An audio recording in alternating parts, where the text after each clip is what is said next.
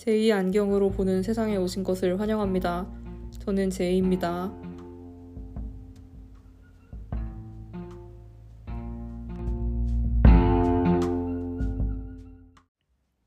안녕하세요. 반갑습니다. 꽤 근시일 내에 뵙지요.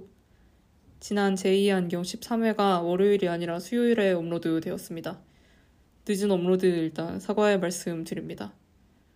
월요일에 업로드 하려면은 최소한 일요일은 좀 비워둬야 되는데 제가 지난주에 일요일까지 놀아버리는 바람에 녹음과 편집 일정이 많이 밀려서 월요일 12시, 그러니까 자정에 딱 공개하기가 좀 어려웠어요. 그래서 월요일, 화요일 중으로 편집을 다 해서 수요일이 딱 되는 순간, 수요일 자정에 업로드를 했습니다.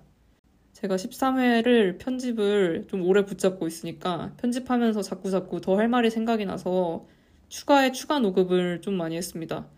그래서 어느 부분은 음질이 확실히 떨어지는 느낌이 드실 수 있는데 정답입니다. 잘 들으셨습니다. 녹음 환경이 좀 달라져서 확 튈 수 있는데 그 음질이 튀는 것을 감내하고서라도 저는 그것이 하고 싶은 말이었기 때문에 일단 했고요.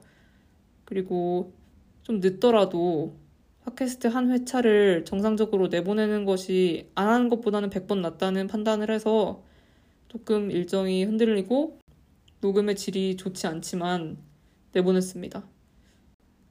저의 결정을 이해해 주시기를 다시 한번 부탁드립니다. 제2 안경 14회 주제는요. 넷플릭스의 TV 시리즈, 그러니까 드라마입니다. 외교관에 대해서 이야기해 보겠습니다. 제가 한 추석 때부터 계속 달리고 달리다가 드디어 집에서 이번 주말은 조금 늘어지게 보낼 수 있나? 그렇게 생각을 했는데요. 제 심장을 뒤흔든 드라마가 난데없이 출연해 버렸습니다. 재미가 있을 거라고는 예상을 하고 있었어요. 제가 넷플릭스 사이렌 불의 섬을 보려고 오랜만에 넷플릭스에 가입했다고 9회에서 말씀드렸잖아요. 그때 넷플릭스 가입한 김에 이것도 저것도 다 볼 거다. 그렇게 말씀드린 몇몇 콘텐츠가 있는데 외교관도 그중 하나였습니다. 그런데 이제서야 봤고 정말 저의 기대를 저버리지 않게 너무나 재밌는 정말 멋진 시리즈였습니다. 오랜만에 이틀 만에 8편짜리 드라마를 다 보고 그것도 막 새벽 3, 4시까지 보다가 잠들었어요. 너무 재밌어서 막 아드레날린이 뿜어져 나와서 잠이 오지 않는 그런 수준으로 엄청난 드라마였습니다. 아마 현재로서는 2023년 올해 드라마로 별 무리 없이 등극이 될 것 같아요. 마침 이제 11월에 접어들어서 연말로 가는 길이고 남은 시간 동안 이것보다 더 좋은 드라마가 나올 수 없다고 저는 좀 성급하게 오만하게 판단을 해봤습니다. 아, 그런데 다음 주에 더 크라운 시즌 6가 공개 예정이고 또 애플 TV 플러스에서 저를 기다리고 있는 드라마들이 몇 편 있습니다. The Morning Show 시즌 3가 있고 Lessons in Chemistry도 이제 스트리밍 되고 있죠. 강력한 대항마들이 아직 저를 기다리고 있는데 그냥 이번에는 단언해 보려고요. 외교관을 이길 만한 올해의 드라마는 저에게 없을 것 같습니다. 이 드라마가 도대체 무엇이길래 제가 이토록 극찬을 하는지 제2 안경 14회에서 다뤄보겠습니다.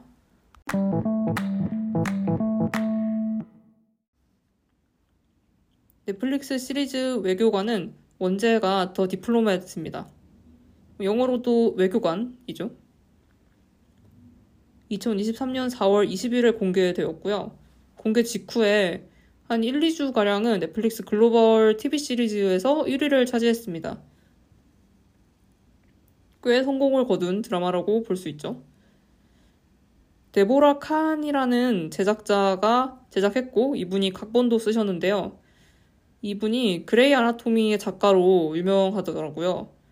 그리고 또 다른 대표작으로 웨스트윙이라는 정치 드라마가 있고 홈랜드. 홈랜드도 아마 정치물, 외교물 같습니다. 제가 그레이 아나토미는 들어는 봤지만 보지 않은 상태고요. 웨스트윙이랑 홈랜드는 이번에 자료조사를 하면서 처음으로 알게 된 드라마입니다. 그런데 이분의 대표작이라고 할 수 있는 드라마들이 어, 모두 명성이 대단하더라고요. 그레이 아나토미는 익히 들어서 저도 알고 있었습니다. 비록 보진 않았지만. 저로서는 외교관이 데보라 킨 각본가 그리고 제작자의 첫 드라마인데요. 어, 외교관도 그의 명성에 손색이 없을 정도로 아주 훌륭한 드라마였습니다.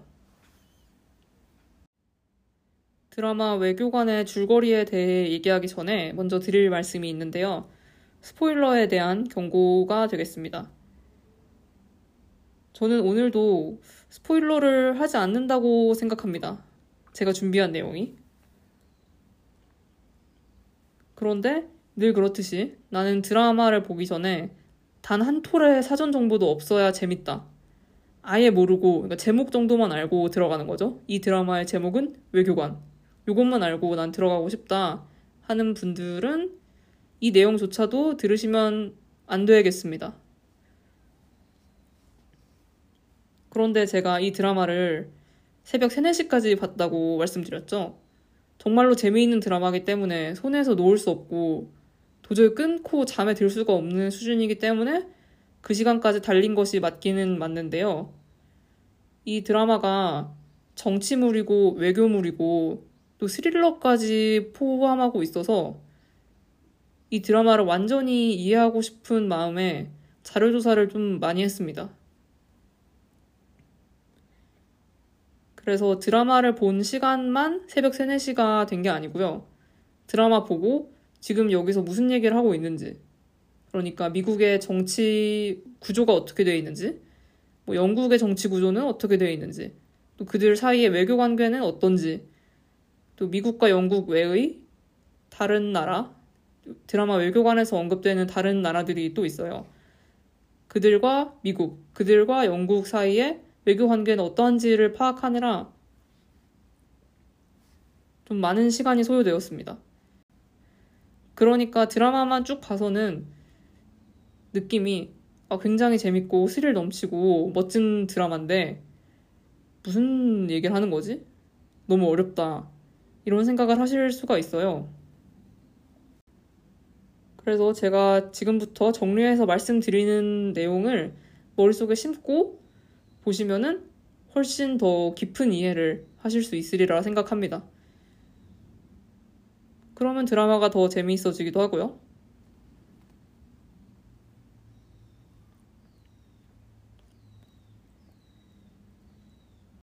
드라마 외교관의 시간적 배경은 바로 지금입니다. 지금 현재의 이야기를 하고 있습니다. 그러니까 러시아와 우크라이나가 전쟁을 치르고 있고 탈레반이 아프가니스탄을 재점령한 이후의 이야기입니다. 2021년 9월에 탈레반이 아프가니스탄의 정권을 잡았고 그 후로 일명 대탈출이 있었죠. 아프가니스탄과 미국은 단교를 하기도 했고요. 그래서 지금 정말 2023년 11월 현재 아프가니스탄에는 미국 대사관이 없습니다. 업무를 보지 않고 있습니다. 관련한 업무는 카타르 도하에 있는 미국 대사관에서 아프가니스탄 관련한 업무를 보고 있고요. 현재 주 아프가니스탄 미국 대사의 자리도 비어 있습니다. 직무 대행으로 운영하고 있더라고요. 시간적 배경은 이 정도로 파악하고서 들어가시면 되겠습니다. 드라마를 보면서 이 점이 밝혀지긴 하는데요. 저는 이러한 상황들을 정리하고서 1편을 다시 보고 2편을 다시 봤거든요. 그랬더니 훨씬 더 이해가 잘 되었습니다. 이 인물들이 지금 이런 얘기를 왜 하고 이 사건이 왜 벌어졌는지를 훨씬 이해하기가 좋았어요. 외교관 1회 재생 버튼을 누르자마자 나오는 장면은 어느 망망대해에 바다에서 군함이 폭발합니다. 그런 사고가 일어납니다. 이게 어느 해역인지 그리고 어느 나라의 배인지 그 폭발 순간에는 밝혀지지 않는데요. 한 몇 분 후에 알게 됩니다. 이 배는 영국의 항공 모함이고 폭발 사고가 일어난 위치는 어떤 부부가 나오는데요. 남편은 그냥 침대에 누워서 핸드폰 보고 노트북 보고 있고요. 아내는 캐리어에 짐을 싸고 있습니다. 이 부부는 외교관 부부입니다. 미국의 외교관 부부고요. 꽤 고위직을 경험한 베테랑 외교관들입니다. 그리고 캐리어에 짐을 싸고 있는 아내가 우리의 주인공 캐서린 와일러입니다. 캐서린은 어, 지금부터는 케이트라고 부르겠습니다. 케이트는 중동 전문가입니다. 그리고 그야말로 일잘러입니다. 일잘러. 굉장히 일을 똑부러지게 잘하는 외교가에서 평판이 아주 끝내주는 여성 외교관입니다. 케이트는 레바논에 있는 베이루트의 미국 대사관, 그리고 파키스탄에 있는 이슬라마바드 미국 대사관의 차석을 역임한 인물입니다. 그러니까 각 공관의 넘버 2 대사 바로 다음 가는 역할을 맡았던 아주 중책을 맡았던 사람이죠.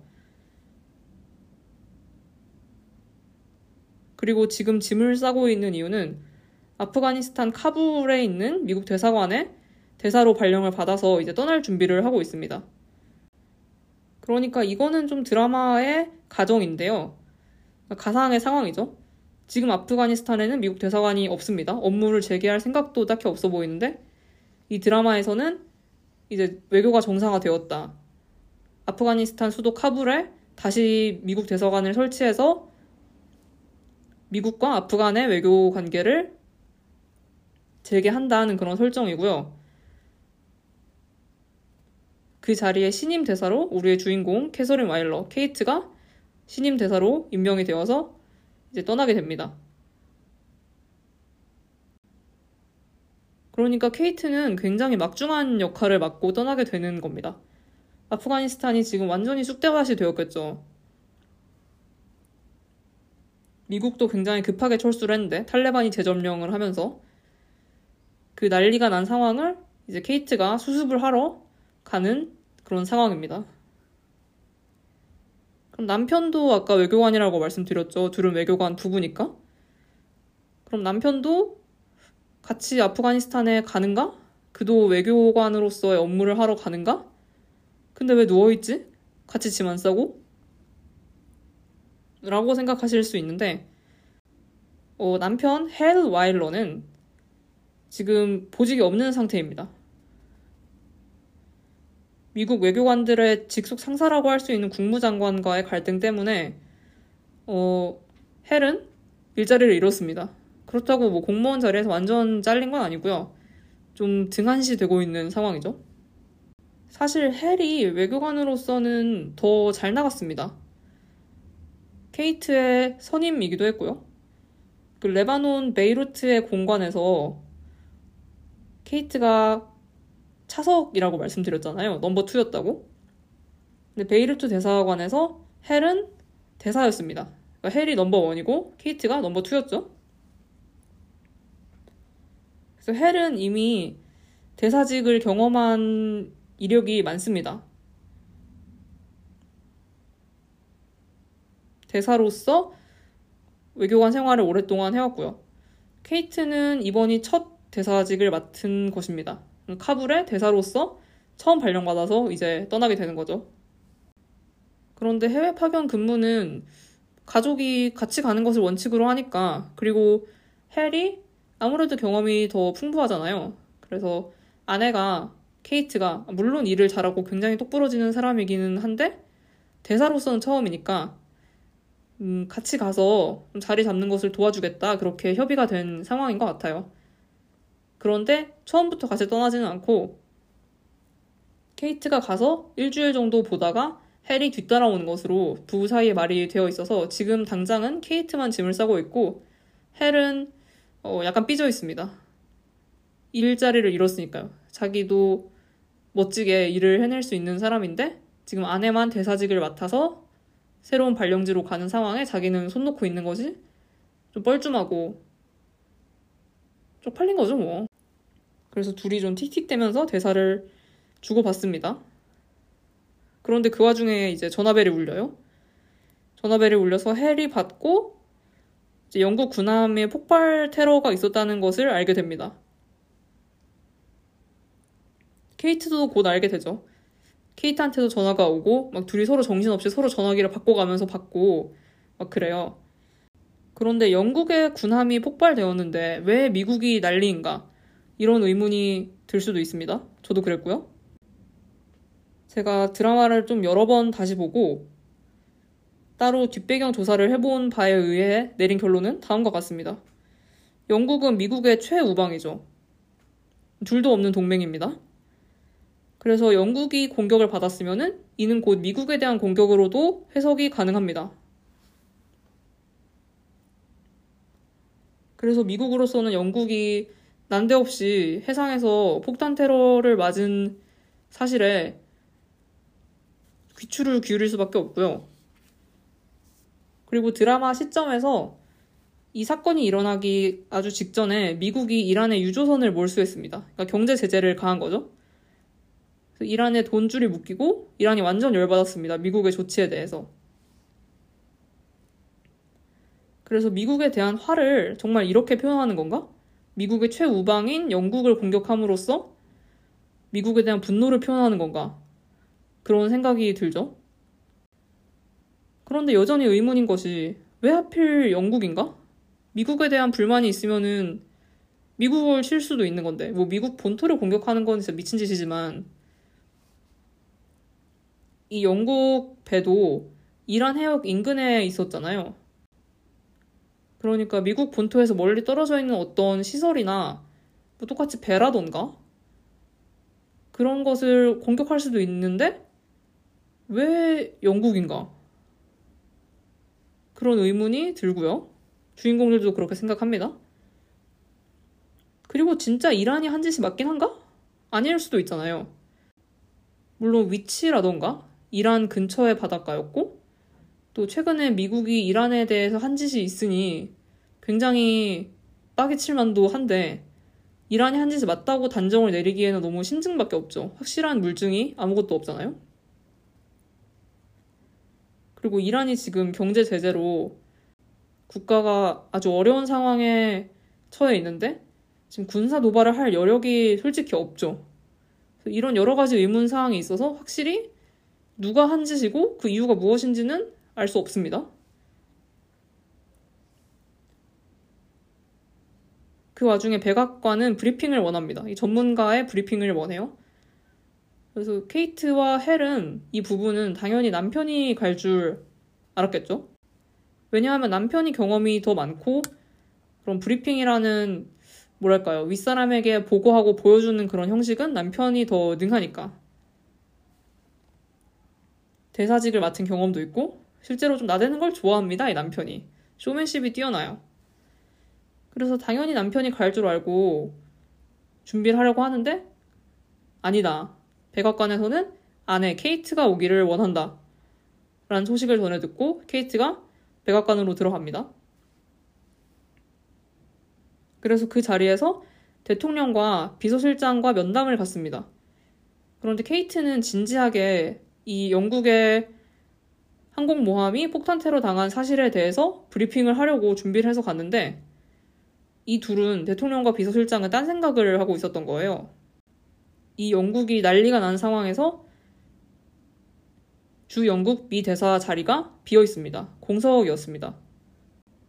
그래서 이렇게 어려운 시기에 양국의 관계를 돈독히 하고 또 영국이 처한 어려움을 우리 최우방인 미국이 같이 해결해준다는 그런 의미로 새로운 대사를 임명해서 보낼 것인데 케이트 와일러 당신이 런던으로 가라. 이런 제안을 받습니다. 아니, 제안이 아니라 사실 명령이죠. 그래서 케이트는, 아니, 저는 카불로 가기로 되어 있습니다. 그랬더니, 어, 그럼 우리가 알아서 처리할게요. 백악관에서 알아서 처리할 테니까 당신은 지금 런던행 비행기가 준비되어 있으니 당장 런던으로 가라. 그렇게 정말 거부할 수 없는, 거부하면 안 되기도 하죠. 그런 제안을 받아서 케이트는 좀 어이가 없어 합니다. 왜냐하면 영국 대사직이 아무래도 아프가니스탄 대사직보다는 더 요직으로 알려져 있죠. 요직이라기보다는 좀 더 정치적인 스탠스를 가진 자리죠. 영국 대사가. 아프가니스탄 대사가 그렇게 할 일이 없지 않습니다. 진짜 많은 일을 해야 돼요, 가서. 탈레반 재점령 이후에 다시 카불 대사관을 활성화시키는 그 시점에 케이트가 가게 되는 거니까 가서 할 일이 얼마나 많겠어요. 맨 땅에 헤딩을 해야 할 일이 얼마나 많겠습니까? 그야말로 실무에서 굴러야 되는 그런 일인데 영국 대사는 음 실무 그러니까 우리가 말하는 그런 일이라고 할 게 딱히 없는 직으로 알려져 있는 모양입니다. 미국 외교가에서는. 그러니까 카불에 가면은 대사라는 그런 영예로운 자리, 명예직이 아니고 진짜 이리 뛰고 저리 뛰고 일을 다 해야 되는데 영국은 그렇게 바쁘게 대사가 뛰어다닐 필요가 없다. 보고나 받고 파티 참석해서 얼굴 마담 좀 하고 이렇게 알려져 있는 모양이에요. 그리고 그런 얼굴 마담 일은 케이트와 헬 중에 사실 헬의 업무이기도 했죠. 헬이 잘하는 일이기도 하고. 그래서 처음 그래서 대통령과 비서실장이 영국 대사에 대해서 얘기할 때 케이트는 당연히 자기 남편의 이야기일 거라고 생각을 합니다. 왜냐하면 자기는 이미 카불로 가기로 결정이 되어 있고 지금 짐을 싸고 있으니까요. 자기는 할 일이 있고 남편은 조금 한가하니까 아 우리 남편을 그리로 보내려고 얘기를 하는구나. 그런데 대통령과 비서실장이 말하길 우린 지금 당신 남편에 대해 얘기하는 게 아닙니다. 당신이 런던으로 가야 합니다. 그렇게 얘기를 하죠. 케이트는 물론 당황합니다. 지금 당장 내일 카불로 갈 마음의 준비를 다 해놨는데 난데없이 영국이라니 런던이라니 그리고 자기는 실무에 강한 스타일인데 영국이라는 그런 다소 음, 정치적인 입장 정치적인 포지션으로 가기에 자기는 안 맞는다 뭐 그렇게 생각하지만 대통령의 말씀을 어떻게 거역하겠습니까? 엉망진창이 된 아프가니스탄 카불의 상황이 자꾸 눈에 밟히지만 대통령이 가라고 하는데 가야죠. 그래서 케이트 마일러는 난데없이 하룻밤 사이에 아프가니스탄이 아니라 영국 런던으로 향하게 됩니다. 이렇게 이 와일러 부부가 영국 런던으로 떠나게 되면서부터 드라마 외교관은 본격적인 스토리를 이어나가게 되죠.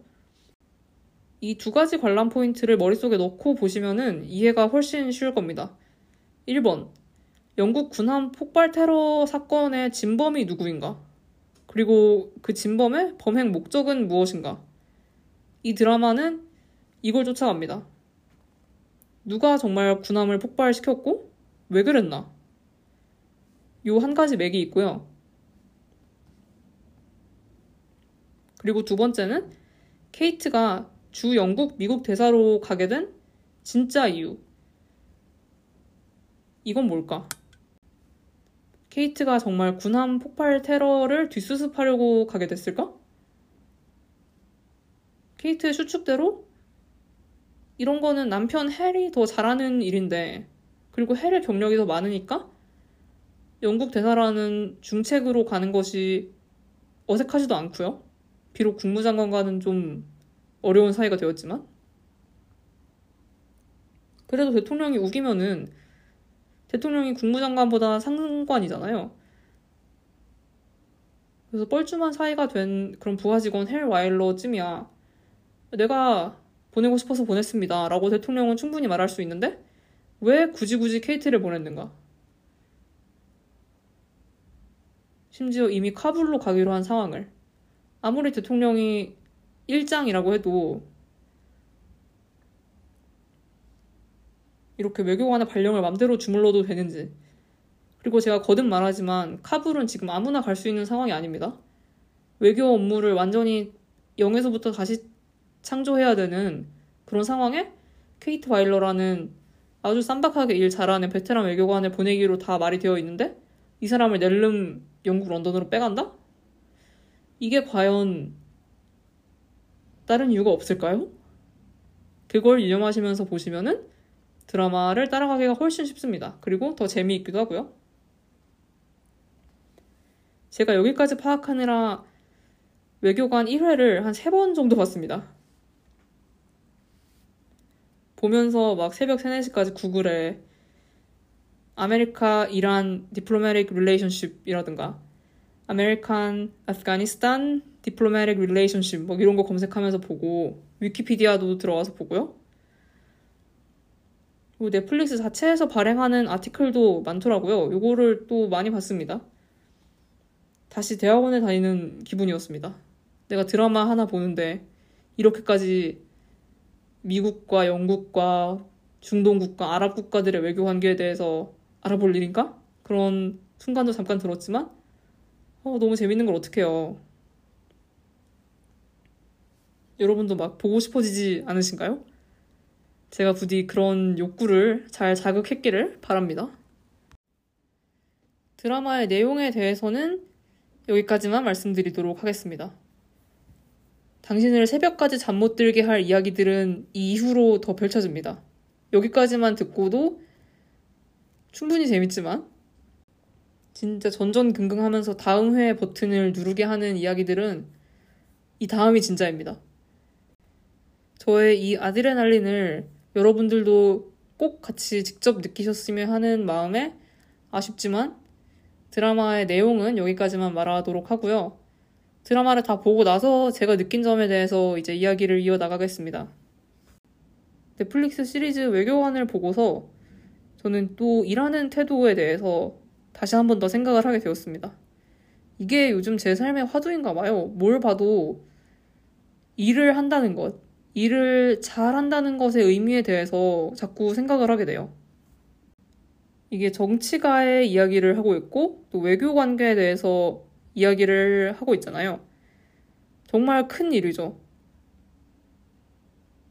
양국 간의 대화가 말이 대화지 정말 티키타카가 아니라 이미 다 정해진 답은 있고 우리가 가야 할 결론은 정해져 있고 그 결론까지 가는 수많은 길 중에 어떤 길로 갈 것인가. 그리고 실제로는 이 길로 가지만 대중들한테는 저 길을 보여주는 그곳이 외교더라고요. 이 드라마를 보고 나니까. 제가 그렇게 느꼈습니다. 그러니까 일하는 과정이 굉장히 짜친다는 겁니다. 아주 질이 멸렬합니다. 그리고 외교관이라는 고위 공무원 직업이 공부를 보통 잘해서 될 수 있는 일이 아니잖아요? 아주 오랜 시간 어려운 내용의 공부를 하고서 임용이 되는 것이 외교관이라는 직업인데 그 외교관 자리를 오랜 시간 노력한 것에 대한 보상으로 생각하면은 절대 안 된다는 사실을 이 드라마를 보면서 알았습니다. 그렇게 공부 열심히 해서 외교관 됐으니 하, 내 인생 이제 폈어. 나는 성공했어. 이러면 망하는 겁니다. 그때부터 또 시작이거든요. 세상 사는 게 참 쉽지 않아요? 뭐 하나 열심히 했으니까 이제 한 고비 넘겼다. 난 좀 한숨 돌려도 되겠다라고 생각하는 순간 어, 끝납니다. 그럼 안 됩니다. 여태까지 공부를 해온 것이 차라리 쉽다 느껴질 정도로 외교관의 업무는 만만치 않겠죠. 특히 미국이라는 강대국과 영국이라는 이제 강대국은 아니죠, 영국이. 하지만 세계에서의 위상이 상당한 나라고 이 둘은 아까도 말씀드렸지만 최우방이죠. 동맹국인데 미국의 동맹국 중에 가장 동독한 사이가 영국이고 영국도 미국의 동맹을 놓을 이유가 없죠. 최강대국을 가까이에 두고 사는 그런 친구. 그 친구 자리를 쉽게 포기할 순 없죠. 그런데 친구라고 해서 늘 좋은 얘기만 주고받고 뭐 농담이나 따먹고 하하호호 웃는 그런 사이가 절대로 될 수 없죠. 양국의 외교 관계는. 꼭 미국, 영국과의 관계가 아니더라도 어느 나라든지 외교 관계는 결코 편안하지 않습니다. 편안이 뭐예요? 불편함이 기본이고 어색하고 서로 무한함을 주고받는 것이 기본인 관계가 외교 관계죠. 하지만 이거 견뎌야 합니다. 왜냐하면 그것이 외교니까. 그것이 외교관의 일이니까, 업무니까. 이 드라마에서 내내 보이는 제스처가 이겁니다. 다 알고 있는데 모르는 척해요. 내가 알고 있다는 사실 자체를 알리지 않기도 하고요. 내가 알고 있다는 사실을 너는 몰라야 한다. 그 점을 또 알립니다. 아주 복잡하죠? 그리고 반대로 내가 어느 정보를 알고 있음을, 내가 어느 정보까지 접근했음을 은근히 알리기도 해요. 이러한 모르는 척과 아는 척, 이런 줄다리기를 양국과는 물론이고, 서로 적대 관계에 있다거나 이해 관계에 있는 양국과는 물론이고, 동맹들끼리도, 뭐 미영 동맹이겠죠? 이 둘은 손을 잡고 있는데, 이렇게 서로 모르는 척 아는 척 주고받고요. 심지어는 같은 국가인데, 둘 다 미국인인데, 미국 정부를 위해서 일하고 있는 두 사람 또는 세 사람인데 서로 서로에게 전부 공개하지를 않습니다. 누가 무엇을 어떤 경로로 어디까지 아는가 또는 모르는가 이거에 대한 파악이 굉장히 중요한 드라마입니다. 그러니까 시청자도 머리를 팽팽팽팽 돌리면서 봐야 돼요. 저 사람이 이 정보를, 이 팩트를 또는 팩트라고 알려진 것을 어떤 경로로 알게 되었는지 쫓아가야 되고요. 또는 누군가는 몰랐던 정보를 알게 되었어요. 그런데 이 정보를 습득하게 된 경로에 대해서도 눈 똑바로 뜨고 눈 크게 뜨고 계속 쫓아가야 됩니다. 이게 처음에는 드라마를 보면서 되게 흥미진진하고 재밌어요. 근데 어느 순간 뭔가 내가 일하는 당사자라는 이입을 슬슬 하게 되면서 너무 피곤해집니다. 아, 저게 외교관의 일이구나. 저러려고 명예직을 주는구나. 저렇게 힘든 일을 시키려고. 그래서 어떤 의미에서는, 야, 참 외교관도 아무나 하는 일이 아니구나. 그런 어른의 생각, 어른의 결론에 도달했습니다. 그리고 이건 꼭 외교관 사회에서만 있는 일은 아닐 텐데요. 같이 일하는 사람들끼리, 동료들끼리 의견에 불일치가 있어도 내일이나, 아니, 내일까지 갈 것도 없이 당장 몇 초 후에, 몇 분 후에 또 다른 안건으로 또 마주쳐야 하는 그런 사이인 동료들이 얼마나 많습니까? 동료가 사실 이런 관계죠? 그러니까 이런 사이에서는 어떤 사람이 좋다고, 그러니까 그의 인격적인 면도 좋고 아니면 그의 일하는 태도, 뭐 그의 성과, 빛나는 성과, 일을 너무 잘한다. 이런 면이 좋다고 해도 그 사람을 좋아해서도 안 됩니다. 왜냐하면 좋아했다가 뭔가 불일치를 겪을 때 좋아한다는 감정이 있으면은 일로서, 업무로서 불협화음이 있을 때 너무 상처가 크지 않겠어요? 그리고 그건 프로답지 못한 태도고요. 반대로 어떤 사람이 너무 싫어요. 너무 미워요. 그의 인성을 봐도 싫고, 그 자식이 일하는 태도만 봐도 너무 싫고, 일도 더럽게 못해요. 그렇다고 싫어하면은 더 안 됩니다. 더욱더 곤란해집니다.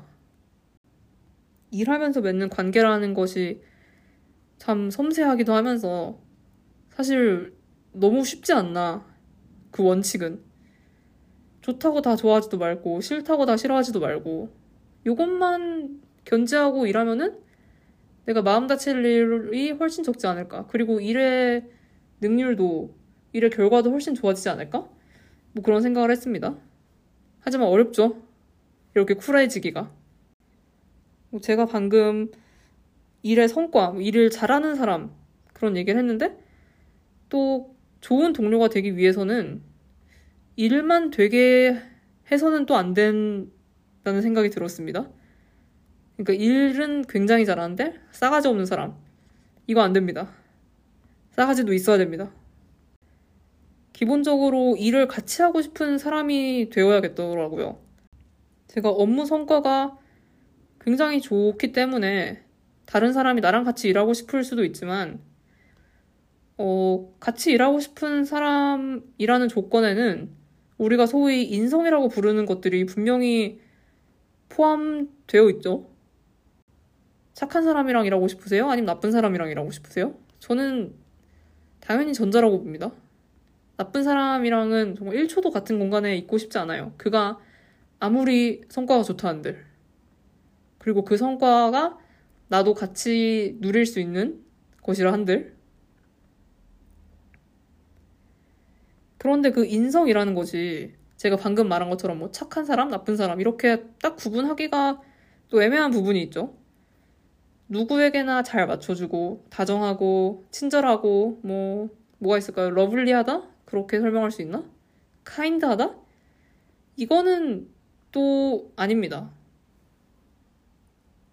우리의 주인공 케이트가 결코 친절하고 다정하고 그러니까 lovely, kind, 뭐 warm, adorable 뭐 이런 사람 전혀 아닙니다. 케이트가 대통령과 독대하는 그런 장면이 있는데요.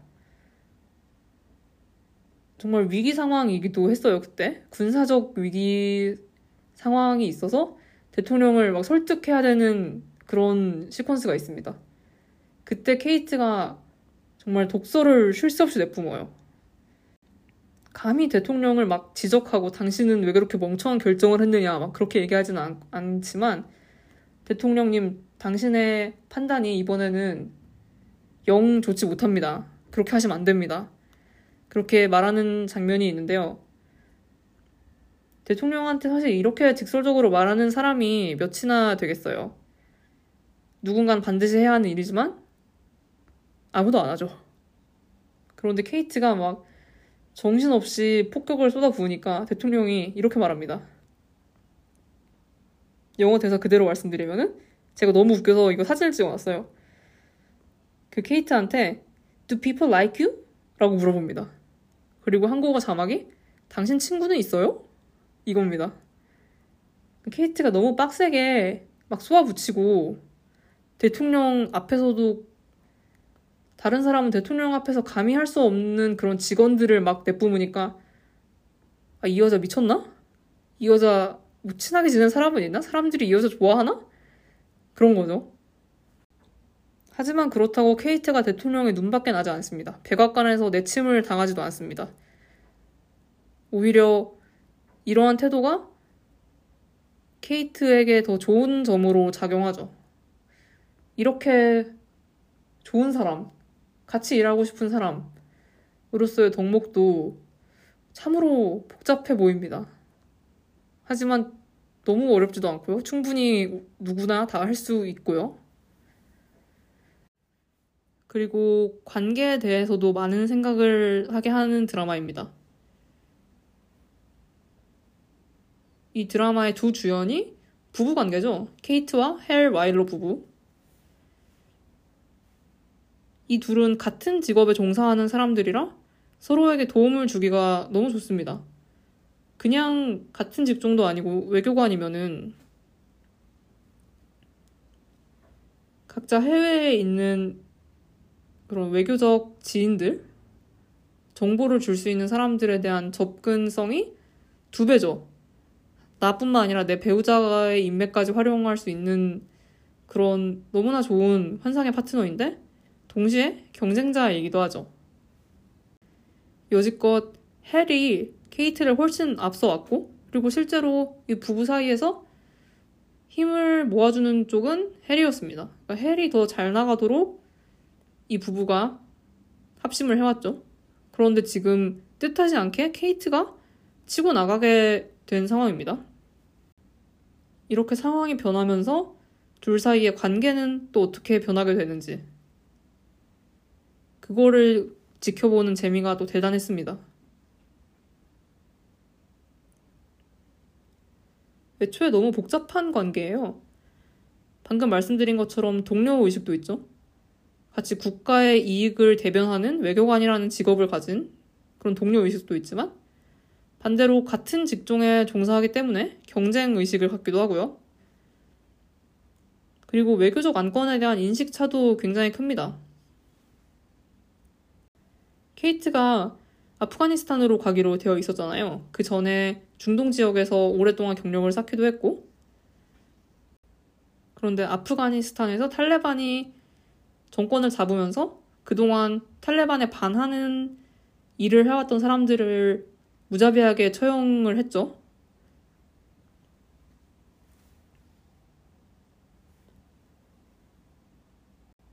몇 년 전 뉴스지만 한번 잘 생각해 보시면은 우리나라 사람들도 그러니까 주 아프가니스탄 대한민국 공관도 아프가니스탄에서 철수를 했죠. 그때 공관 사람들이나 우리 교포들만 교민들만 빠져나온 것이 아니라 우리 정부에 협력을 했던 아프가니스탄 사람들 그리고 그의 가족들도 같이 빠져나왔습니다. 그 뉴스 기억하실지 모르겠어요. 그래서 아프가니스탄 그런 난민들이라고 해야 될까요? 그들의 지위를 그들이 뭐 울산시에 정착을 했다. 그래서 뭐 그 동네 사람들이 반대를 하네 어쩌네 하는 뉴스도 나왔던 기억이 나고요. 미국도 마찬가지였습니다. 미국은 심지어 아프가니스탄과 전쟁을 치른 이력이 있죠. 아직도 하고 있다고 봐야 되나요? 그럼 아프가니스탄 사람 중에 미국 대사관에서 일을 했다거나 뭐 하다못해 미국 대사관에서 그렇게 뭐 중책을 맡은 사람이 아니고 뭐 미국의 정보원으로서 활동한 사람이 아니더라도 뭐 운전사 또는 요리사 아니면 청소하는 분, 뭐 우편물 주러 왔다 갔다 하던 그런 집배원 이런 분들도 탈레반 입장에서는 미국이라는 그 배신자에게 협력한 사람으로 보이겠죠. 그래서 미국이야말로 아프가니스탄에서 철수할 때 엄청나게 많은 사람들을 다 구출해서 나왔을 것입니다. 그런데 어떤 이유로 그 탈출 때 합류하지 못한 사람들도 분명히 있을 거고요. 케이트는 그게 마음에 굉장히 걸리는 사람입니다. 그래서 카불로 발령을 받았을 때 다시 아프가니스탄 현지에 가서 수년 전 미국이 아프간에서 철수할 때 저버리고 온 이건 케이트의 표현이긴 합니다. 미국이 당신들을 책임지겠다고 호언장담을 했는데 그걸 이루지 못한 그런 사람들을 다시 봐주러, 돌봐주러, 돌봐준다는 말이 맞는지 모르겠네요. 미국이 호언장담을 했는데 지켜주지 못한 사람들에 대한 일종의 사죄를 하러 가는 역할이라고 자기를 생각하는 것 같아요, 케이트는. 그 죄의식이 좀 있는 거죠. 그런데 그 자리에 가지 못하고 그러니까 자기는 카불에 가서 할 일이 분명히 있었는데 갑자기 런던으로 거의 납치돼서 온 것이 어, 국가의 이익을 위해 헌신한다는 공무원, 특히 외교 공무원으로서는 나쁜 선택이 아니지만 자기가 카불에 가서 할 일이 분명히 있었는데 런던이라는 곳에 와서 이 정치 싸움에 휘말렸다는 그 생각을 케이트는 계속 하고 있습니다. 그런데 남편 헬은 케이트가 중동, 그러니까 아프가니스탄에 가지고 있는 그런 연민의 감정, 좀 책임감에 대해서 썩 공감하지를 못해요.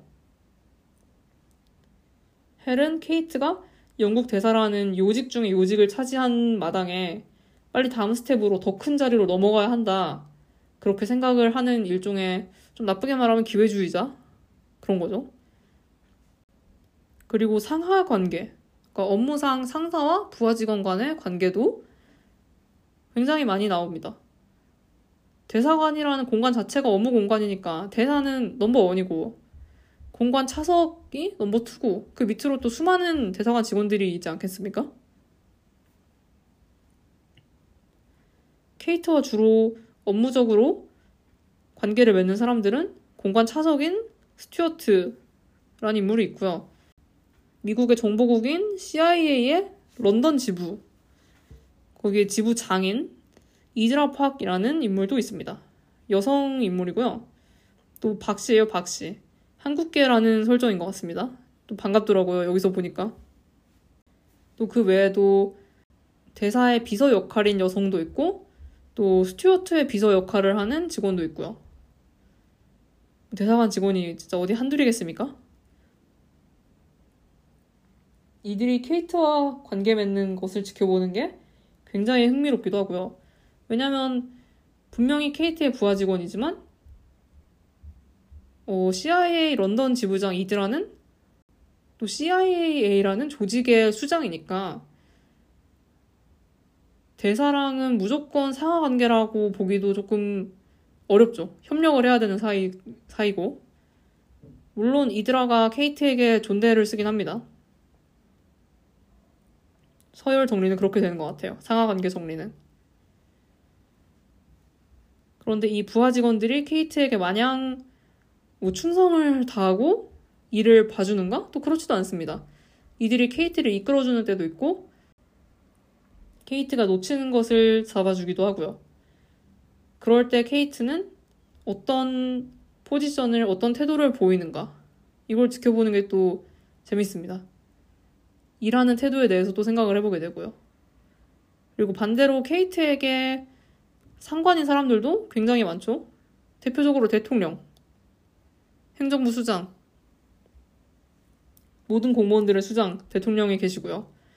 또 대통령 비서실장도 케이트에게는 상관이라고 볼 수 있죠. 그리고 국무장관이 있습니다. 국무장관이 무슨 역할인가 저는 항상 궁금했는데 이번 기회에 알게 됐어요. 뭔가 국무장관이라 하면은 국자? 나라 국자? 나라 내부의 일을 처치하는 사람인가? 총리? 그렇게 생각했는데 음, 미국이란 나라에 총리는 없는 대신에 국무장관이 거의 총리급은 맞긴 하더라고요. 대신에 우리나라에 있는 역할을 대입해 보자면은 외교부 장관이라고 보면 되겠습니다. 그런 대내적인 일을 하기보다는 미국의 대외적인 일을 컨트롤하는 외, 외교부 장관의 역할을 하고요. 그러니까 국무장관은 케이트와 헬의 직속 상사이기도 한 것입니다. 케이트가 요 상사분들께 어떠한 태도로 임하는지, 그리고 이들에게 마냥 숙여서 들어가는가? 전혀 아니죠. 아까 케이트가 이런 소리 들었잖아요. 당신 친구는 있나요? 라는 말을 들을 정도로 대통령에게 해야 할 말을 똑부러지게 하죠. 이게 또 지켜보는 게 큰 재미이며 약간 아슬아슬하기도 하고 사이다이기도 하면서 어, 하여튼 너무 재밌습니다.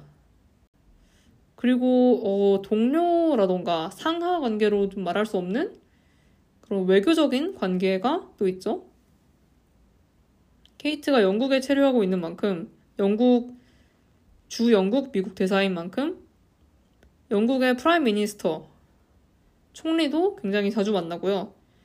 사실 케이트가 제일 자주 만나는 사람은 영국의 외무장관입니다. 그러니까 영국의 외교부 장관이라고 보시면 될 것 같아요. 이 사람과는 또 고충을 나누죠. 케이트에게 상관이 국무장관이 있고 대통령이 있는 것처럼 외무장관에게 상관은 영국의 총리입니다. 근데 이 상관들이 말을 더럽게 안 쳐들어요. 그래서 이들의 스트레스가 굉장합니다. 영국 외무장관 데니스와 주 영국 미국 대사 케이트가 서로의 고충을 나누면서 친해지기도 하고 하지만 동시에 이 둘은 마냥 동료라고는 볼 수 없죠. 각국의 이익을 대표하는 최전선에 있는 사람들이니까 마냥 친구로 유쾌하게 지낼 수 없는 그런 사이이기도 해서 긴장감이 남다릅니다. 이러한 주요 관계들 외에도 어, 또 조력자들이 있죠. 크고 작은 도움을 주는 사람들이 있고 반대로 크고 작은 고난들을 던져주는 그런 놈들이 있습니다.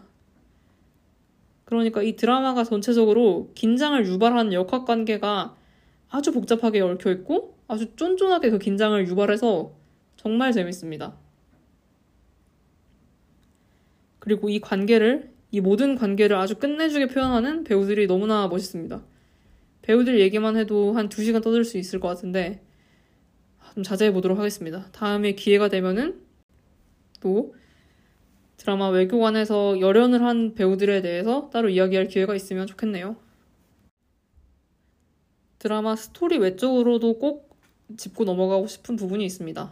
바로 음악입니다. 제가 영상물에 대한 이야기를 할 때마다 음악이 너무 좋다고 늘 얘기하는 것 같아요. 제가 어떤 영상물을 볼 때 음악을 굉장히 중요하게 여긴다는 사실을 팟캐스트를 하면서 깨달았습니다. 음악을 담당한 사람이 두 사람이 있습니다. 엔딩 크레딧에 이름이 두 개가 나옵니다. 첫 번째로는 네이선 바라는 인물이 있는데요. 이분은 영화나 TV 시리즈 음악 제작자라고 합니다. 아주 유명하신 분인 것 같아요. 에미 어워즈에서 TV 시리즈 관련해서 상을 꽤 많이 받으셨더라고요. 그리고 그의 대표작으로 트루블러드가 있습니다. 여러분 트루블러드 아십니까? 이거 제가 고등학생 땐가 나왔던 드라마인데 청불 드라마였어요. 물론 저는 보지 못하는 나이였지만 청불이니까 전 청소년이었고 하지만 봤다는 점. 하도 오래전에 본 드라마라 자세히 기억은 안 나는데 이때도 음악이 굉장했다는 그런 생각이 듭니다. 뱀파이어물이라 좀 음침한 내용이었는데 그 분위기를 너무 잘 살리게 음산한 음악들을 잘 깔았던 그런 기억이 납니다.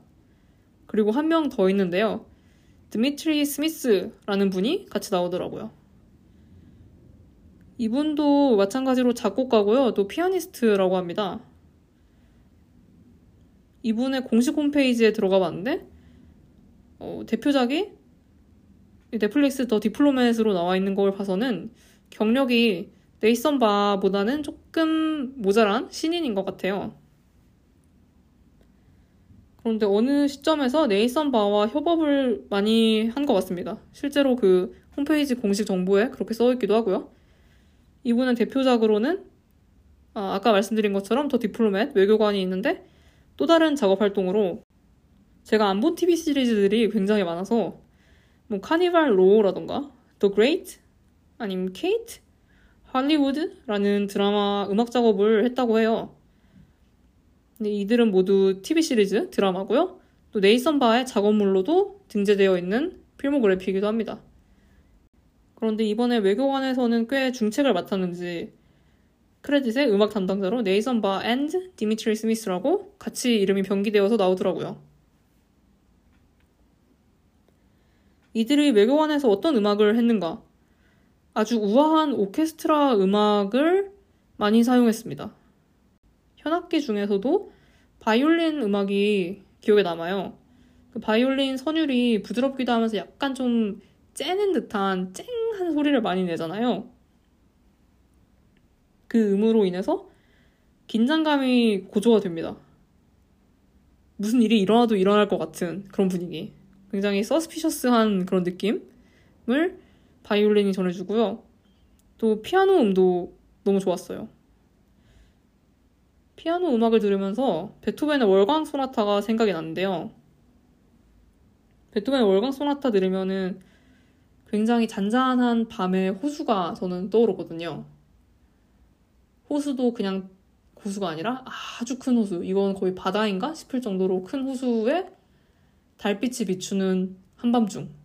깊이를 알 수 없는 아주 큰 호수에 달빛이 비추는 그런 밤이 제 마음에 떠오르는데요. 외교관에 나오는 피아노 음악을 들으면서 그런 생각이 들었습니다.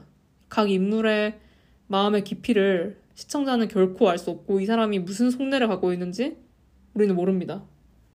그리고 겉으로 보기에는 일단 잔잔해 보이죠?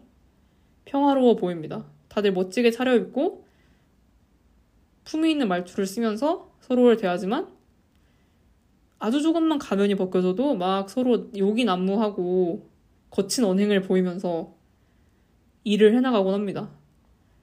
일단은 보기에는 베토벤의 월광 소나타처럼 잔잔하고 달빛이 비추는 그런 교교한 한밤의 거대한 호수인 것 같지만 그리고 그런 분위기를 피아노 음이 조성하지만 사실은 전혀 그렇지 않다. 그게 또 음악이 주는 반전 아닌 반전이어서 참 좋았습니다. 이렇게 음악이 드라마의 분위기 조성에 한 몫을 제대로 해냅니다. 포털 사이트에 넷플릭스 외교관 검색하시면 정치 스릴러로 분류를 하는데요. 그게 다 이유가 있습니다. 진짜 스릴러물입니다, 이거.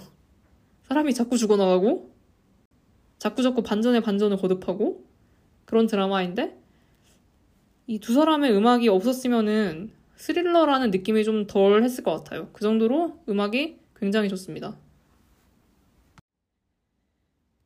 그리고 저는 이 드라마가 영어 공부에 좋은 드라마라고 생각합니다. 영어 공부하기 좋아 보입니다. 제가 이렇게 말을 애매하게 하는 이유가 저는 사실 공부를 넷플릭스를 통해서 하면 안 된다고 생각합니다. 무릇 공부란, 그리고 외국어 공부란 책상 앞에서 각 잡고 앉아서 이면지에다가 열심히 써가면서 하는 것이 공부 아니겠습니까? 뭐 요즘에는 스피킹이 중요하다고 해서 책상 앞에 앉아서 막 뭐 써가면서 하는 공부는 한물 같다. 말을 할 줄 알아야 진짜 외국어를 할 줄 아는 것이다. 이 말에 동의하긴 하는데요. 그렇다고 넷플릭스를 본다고 말이 저절로 튀어나오지는 않거든요. 공부란 기본적으로 저는 책을 보면서 하는 것이라 생각하는 그런 꽉 막힌 사람입니다만 이 드라마 보면서 되게 멋진 표현들이 많이 나오더라고요. 멋지면서도 동시에 실생활에서 쓰기 굉장히 좋은 표현들 그리고 마냥 실생활에서 쓰는 일상의 표현들이 아니라 이게 또 외교 관계를 다루고 정치를 다루는 묵직한 내용을 다루는 드라마잖아요. 그러니까 일상시에서 좀 품위 있게 사용할 수 있는 표현들이 꽤 많이 나와서 저도 많이 포착을 해놨습니다. 또 반대로 일상에서는 하등 안 쓰이는 오로지 외교 관련 용어들도 많이 나오는데 어, 제가 지금 기억에 남는 게 영국 외무장관이랑 케이트랑 대화를 할 때 외무장관이 넘버 10이 어쩌고저쩌고 막 그런 얘기를 하는 거예요. 넘버 10이 뭔가 찾아봤더니 영국 총리를 이르는 표현이더라고요. 영국 총리의 관저가 다우닝가잖아요. 다우닝 스트리트 그것도 넘버 10, 10번지에 사는 모양이에요. 그래서 총리를 일컬을 때 넘버 10이라고 부르기도 한답니다. 이런 거 재밌지 않나요? 그리고 CIA의 이드라랑 대화를 할때 뭐 이드라가 뭐 어떻게 어떻게 어떻게 하고요. 전 이 점을 랭글리에도 보고할 생각입니다. 뭐 그렇게 얘기를 해요. 그래서 랭리 사람인가 싶어서 또 구글에 랭리 찾아봤는데 미국에 있는 지역명이고요. 여기에 CIA 본부가 있다고 알려져 있습니다. CIA 본부 위치를 이렇게 막 얘기해도 되나? 그러니까 드라마에서 이렇게 말해도 되나 싶은데 예, 뭐 말했으니까 괜찮은 거겠죠? 그리고 제가 아까도 말한 대사 Do people like you? 라는 말을 번역을 할 때 사람들이 당신 좋아해요? 라고 안 하고 당신 친구는 있어요? 라고 하는 게 너무 재치있고 좋은 번역인 것 같아요. 이런 거 꼭 전부 다 파악하려고 용을 쓰면서 드라마 보지 않고 그냥 드라마 쭉 보면서 가끔 귀에 들어오는 표현만 몇 개 잡아도 충분히 멋진 표현들 많이 캐치해낼 수 있을 것 같습니다. 갑자기 분위기 EBS 된 것 같네요. 하고 싶은 말이 엄청나게 많은 드라마인데 반에 반도 못한 기분입니다. 그래도 아예 안 하는 것보다는 갈증이 많이 해소되어서 아, 이 맛에 팟캐스트 하지. 이 맛에 나 좋은 소리 하는 팟캐스트 하나 만들었지. 그런 생각을 아주 많이 들게 하는 회차였습니다. 워낙 인기가 있었던 워낙 잘 만든 드라마라 그리고 release 된 지가 6개월이 됐죠? 많은 분들이 이미 보셨을 것 같은데 혹시 아직까지 안 보셨다면은 저는 한 번 보셔도 그건 전혀 후회 없을 선택이라고 장담합니다. 아주 자신합니다. 그래서 오늘 제2 안경 14회를 듣고 넷플릭스 시리즈 외교관에 흥미가 생기셨다면은 얼른 가서 재생하시기를 저는 강력하게 추천드립니다. 넷플릭스 TV 시리즈 외교관에 대한 이야기는 여기까지 하고요. 저는 다음 주에 또 저를 사로잡은 어떤 콘텐츠 또는 저의 이야기로 돌아오겠습니다. 오늘도 들어주셔서 감사합니다.